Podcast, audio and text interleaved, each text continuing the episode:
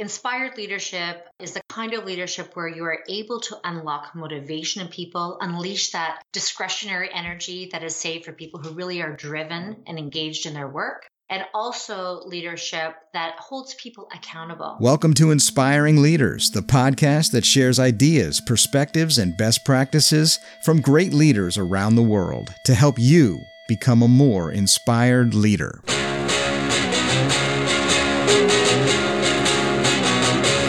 And thanks for tuning in to another episode of the Inspiring Leaders Podcast. We're dedicated to bringing you unique ideas, perspectives, and best practices from all around the world to help you become a more inspiring leader. On today's show, I'm happy to introduce you to someone that I've had the privilege of knowing for a few years now. A Toronto based executive coach, speaking coach, a leadership performance facilitator, and the president of Coaching for Results. Over the years, I've had a huge amount of respect for the value that Dana Jansen brings to her coaching practice and to life in general. Dana's someone that I've learned a ton from, and she's influenced me greatly. That is why I asked her to join us here today to talk about influence. See, Dana is an expert in influence, which I consider to be the cornerstone of leadership. She's the perfect guest to have on a show like this to discuss this important topic.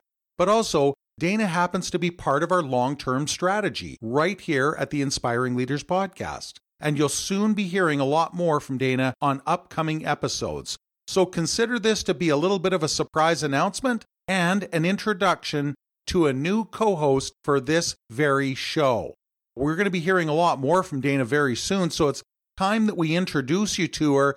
Dana Jansen, welcome to the Inspiring Leaders Show. Terry, it is an honor to join you on this podcast, especially since I remember when you and I first met a number of years ago. You had this dream of someday doing a podcast on the very topic that you and I both love, which is leadership. Oh, remember that? I sure do. And now it's a reality. You know what? I feel like I should have had a drum roll to introduce you well, thanks for the wonderful lead up. Love it. It really is incredible to see how you have rocked it with inspiring leaders over the past couple of years and built such a strong platform. Congratulations on the success on the success of what is essentially your baby. Well, thank you so much. I feel like I've just really put a stage out there and I keep inviting really great guests onto that stage. So it's good that the audience has grown. I love that. And I like the fact that our influence has grown so that we can get guests so it's all working out pretty well. And I got to say, I am really excited to have you join us, not only for this show, but to welcome you to the Inspiring Leaders Podcast team.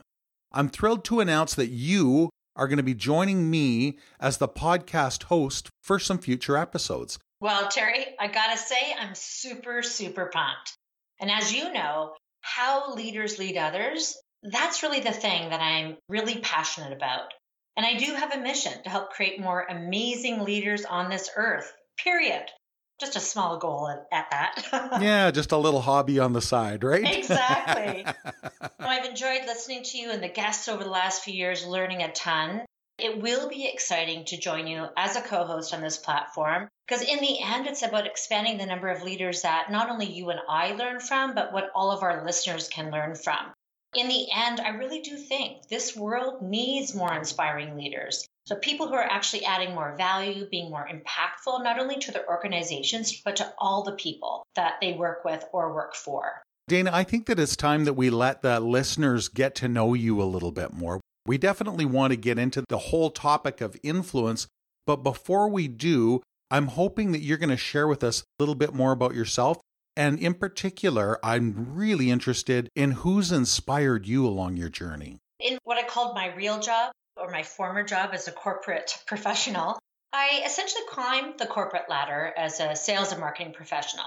You know, doing well as an individual contributor and then being promoted to various leadership roles. Right. As an individual contributor, I was always very underwhelmed by what I would consider to be okay leadership or maybe absent leaders people who that I worked for often spent so much more time on trying to fix problem employees and spending time with them versus someone like myself who was just so hungry to be successful. Inevitably, I was left to thrive on my own, which was fine, but I really thought that it would be so cool to have someone mentor me, help me, invest in me. and help to stretch me farther than I probably would. That sort of got me thinking a lot about leaders in general. And I had a few executive coaches that I sought out. Back in about 2006, my younger brother, yeah. at the very ripe age of 35, uh, decided to quit his corporate career. He was in the ad agency business. Wow. He called himself retired at 35. He had actually gone to one of Tony Robbins' Unleash the Power Within programs. I don't know if you've ever heard of these. Super inspiring. Yeah. And honestly, what I saw Chris do is he spent a year investing in himself and then he pursued what essentially was his passion, aligning what he wanted to do, which was working with people to be living at their best. It got me thinking. I really was tied into my corporate career, feeling rather uninspired. I decided that I needed to look to people outside of my current organization to figure out, okay, what do I want to do? And I spent a lot of time doing tons of other programs. I did everything under Tony Robbins uh, workshops, went to Fiji, did life mastery, wealth mastery, all these different things. Ultimately, learning more about myself. And it wasn't an easy process.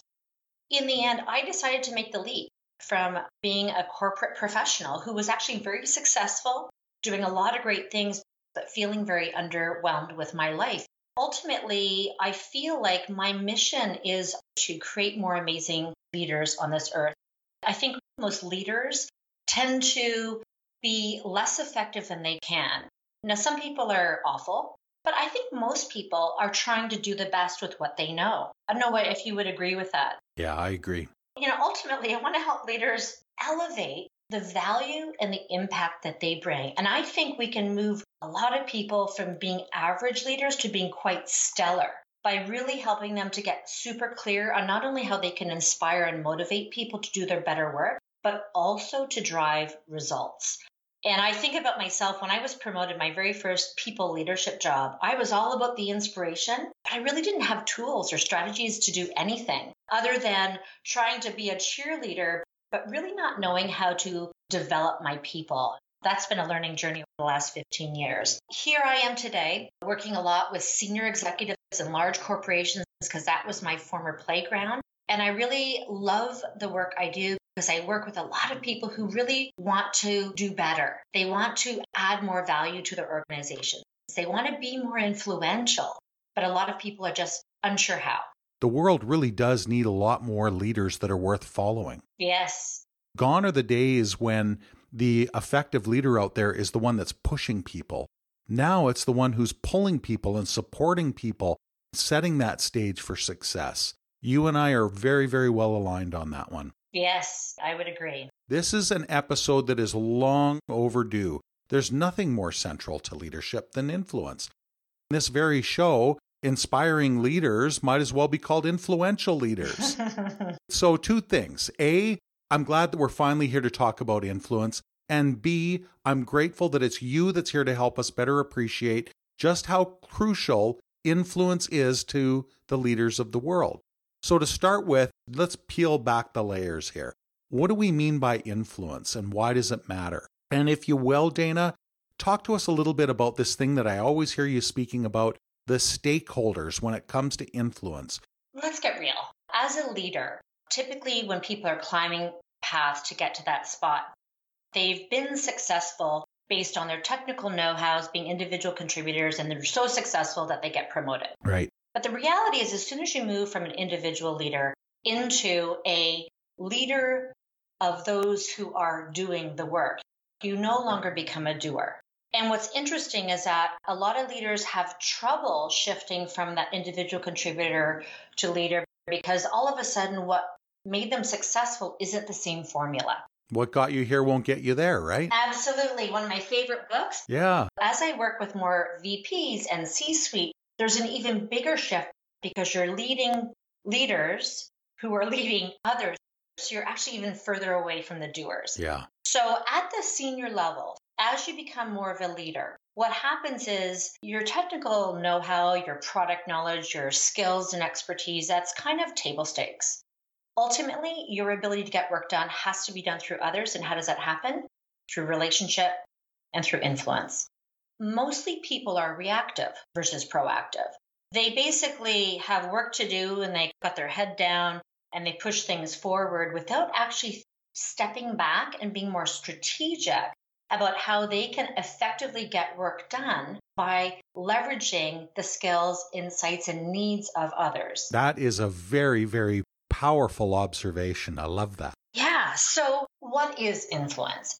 Influence ultimately is anything that you can do to create, alter, inspire, or change someone's behavior or opinions based on how you have influenced them. Agreed. Stakeholders can be a lot of different things, but I would say they fall into two main categories.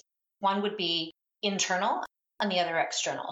So, internal stakeholders are anybody that is impacted or influenced by either the project or the initiative you're doing or by the outcome. So, internally it could be employees, your direct reports, it could be your peers or cross functional departments or business unit, could be your direct manager, could be the senior leadership team, it could be the leaders of other departments that your team engages with, even if you don't directly. And then externally, you can think about your business partnerships, your customers, your shareholders, communities, vendors and suppliers, regulatory bodies, uh, professional associations, competitors within the industry. There's a lot of different potential players. I got to figure out where I'm going to put my spouse in this one.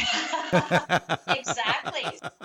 Everybody's map of influence will likely look a little bit different. Yeah. But the idea here is that we're not operating in silos. Yeah. If we need to do our job, we need to rely on others. What will happen is if we aren't actually being intentional and strategic about our way we influence, typically what will happen is your initiative or project or some of the work you do might fail because people don't understand. There's lack of buy in, or maybe you totally missed the mark on what those stakeholders actually need and want.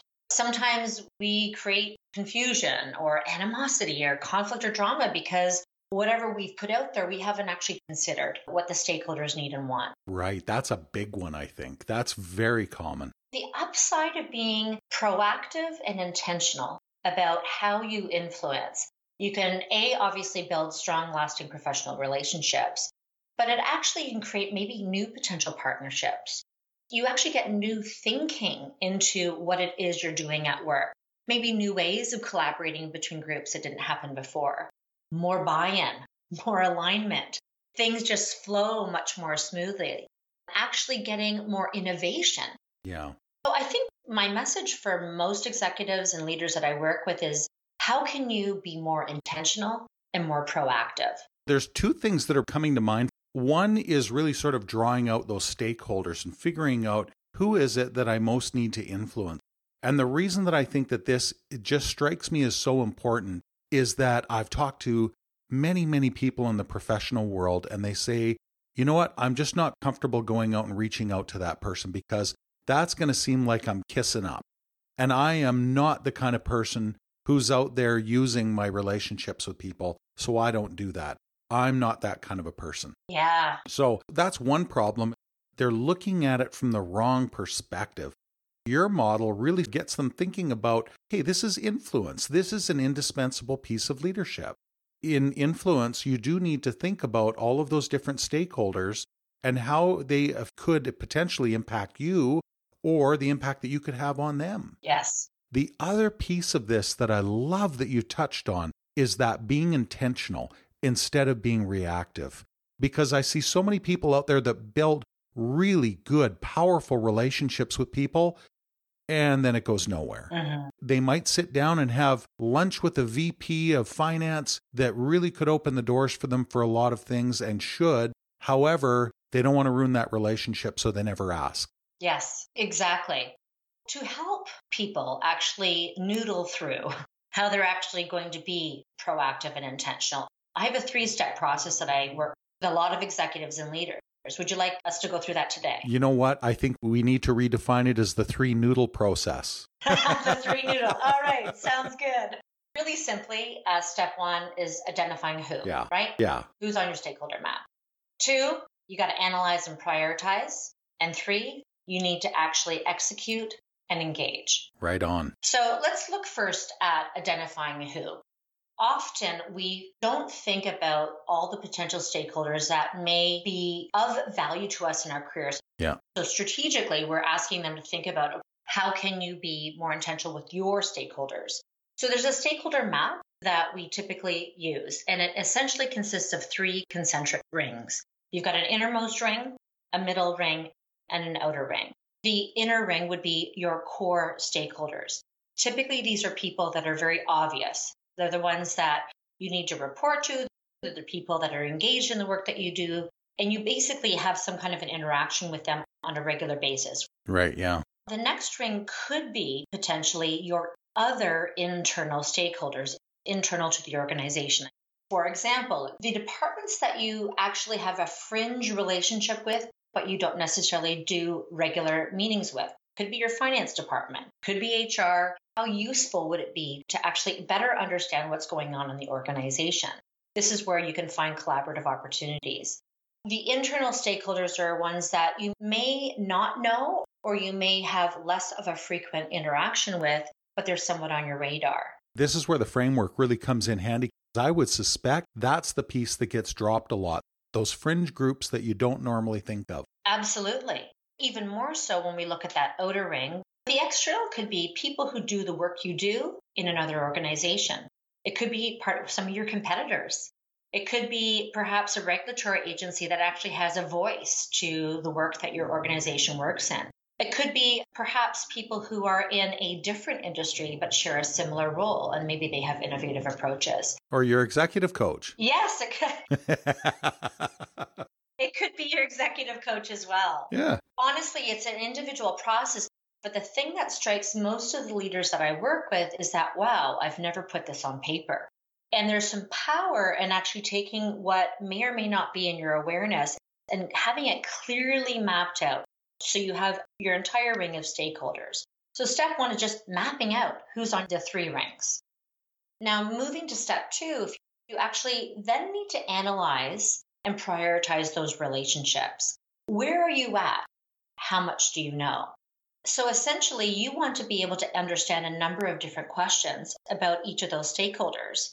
Some of those questions could be their need, their key needs are what they value most, what matters most to them, what their objectives are for this year and the longer term, what is their vision, what frustrates them, what are their challenges, and how might their work potentially intersect or work with your work. If you don't know the answers to that, that could give you a clue as to where your strengths are, where your relationships are already established, and also where there may be a gap. You don't have to fill in all the gaps with everybody, but it allows you to be very thoughtful, proactive, and intentional about okay, there are some people I need to prioritize over the next year, next quarter, next six months, whatever, to actually start to move my ability to influence. Maybe you decide who you want to target in the short term, medium term, and long term. So that would be step two. Our third step in the way you can actually be strategic about influencing is actually plan when and how you're going to approach each of those stakeholders. This is where you actually take your map and put it onto your calendar. So, looking first with your immediate short term, let's say that over the next quarter, these are the three people that I actually need to be more intentional about getting together with. Mm-hmm. So, taking those three names and actually plotting them in your calendar, and it doesn't have to be an overwhelming thing. Three people over the quarter that are new, that are potential influential individuals or stakeholders to you could be very, very useful.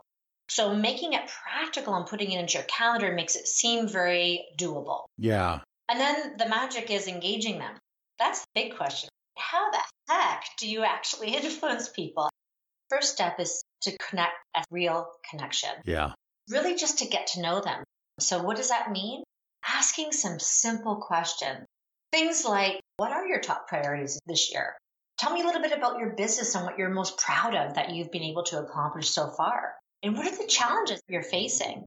Very rarely do people get asked such questions. Usually it's all about the task and the work, but not about them as individuals or leaders. Yeah. And usually, if you ask those kinds of questions, most people will be more than happy to tell you. Oh, I love that. So, by actually asking questions that show that you care about them and their world, will A, give you tons of interesting data, but also starts to build a real human connection. It'll help you understand what really motivates them. This is valuable information about that person that could be useful for you in the longer term. Step two, It's all about trust. How do you build trust with people? I'm a big fan of Stephen Covey. He's written many books, including The Seven Habits of Highly Effective People. And one of his quotes speaks to this, which is when trust is high, the dividend you receive is like a performance multiplier, Yeah. elevating and improving every dimension of your organization and your life. In your company, high trust materially improves communication, collaboration, execution, innovation, strategy, engagement, partnering, and relationships with all the stakeholders.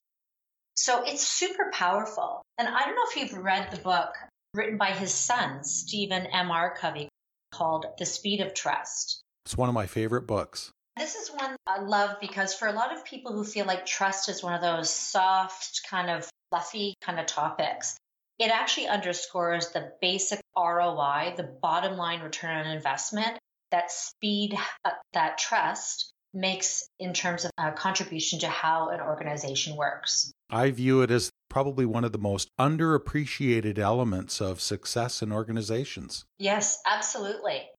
I feel like trust could be a whole topic you and I could talk or interview other people about. We'll do another show on that one. Yeah, I, th- I think that is actually worthy because trust at work matters. It's either a barrier, a form of a, a lubricant. You're not building trust when you're all about yourself. Right. However, if you make it not about yourself, but you really make it about understanding others, you really have some sense of your own business and what you can offer value to others, but also prove yourself to be reliable, that's how you can actually build trust. That's awesome. I love that. This idea of establishing a real connection and building trust, like even just having coffee with people, getting to know them on a human level, not being all focused on what's in it for you and getting your business right away, that's the building block. One of the things that is pretty basic is that people like to do business with people who like them. So, this idea of creating human connections means that people start to get to know who you are as a human being, and they're more apt to want to do business with you, to collaborate with you, to be influenced and to listen to what you have to say after you've established that likability. Yeah. If you think about it, how many people actually put together their stakeholder map? How often are people translating that to their calendar and being methodical about it? And if you think about it, if you knew like six more people in your organization or outside your organization that could make a difference to the work you do and how you get work done, wouldn't that be super cool? I'm going to estimate that it's probably less than 1% that actually do this sort of work. Yeah. So far, I've not yet met any of the executives that I've coached who've ever done this. And it's not necessarily rocket science, but it's actually putting a methodology to some common sense. This is unquestionably a best practice for leaders. Awesome. Now, before we wrap up here, Dana, I got a couple of questions that I love to ask guests. I'm interested in your answers to these two questions. You ready for this? Absolutely. Okay, here's the first one. What challenges do you see facing a lot of the leaders out there today? biggest thing I see is that we're moving from a chain of command type of leadership to a web of connection, from competition to more collaboration, from markets to networks and stockholders to stakeholders. And it's this idea of this web of humanity. And so influence becomes more complicated. People aren't going to do things just because you say. So you need to influence through magnetically connecting with people and being able to really understand their needs and their motivations. I see what you did there. You just connected my question right back to our topic for this week. that was brilliant. Well, and I have to agree with it 100%. The other thing I would add too is that we're seeing the difference in generations. Our Gen Ys and our millennials in 2020, they're going to represent 50% of the workforce. And the thing we do know about millennials is that they crave to be more involved. Yeah. More engaged. Yeah. So involving people as a leader, being more inclusive and collaborative and including two-way conversations is the way that people can influence down the road. That's another big piece of it. Okay, get ready because here comes my last question. Dana Jansen, what does inspired leadership mean to you? Absolutely, you want to be able to inspire others, but you also need to be able to deliver results. So, inspired leadership is the kind of leadership where you are able to unlock motivation in people, unleash that discretionary energy that is saved for people who really are driven and engaged in their work, and also leadership that holds people accountable. That's the biggest piece I know that when working with leaders who are trying to get work done, by inspiring their teams, they actually elevate their game by holding people accountable. So, inspiring and delivering results together. You have a way with words. You are able to put things into terms that really make sense.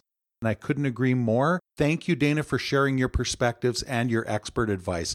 I think it's pretty safe to say that people are now seeing the reason that I wanted you on the show and why I trust you so much that I'm thrilled to have you on here as one of our future co hosts for this particular show. This is pretty awesome, Terry. I can't wait to venture forward in this year and onward with all the different leaders that we'll get a chance to interview and learn from.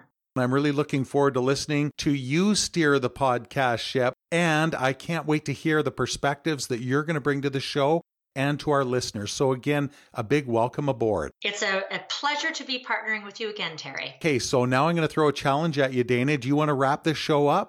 sure, absolutely. okay. All right. So that's it for another episode of Inspiring Leaders. Thank you so much to our faithful listeners. Terry and I are absolutely appreciative of every single person in our growing audience. Don't forget to share your comments on iTunes, Google Play, TuneIn, SoundCloud, and Stitcher. Until next time, take care and bye for now.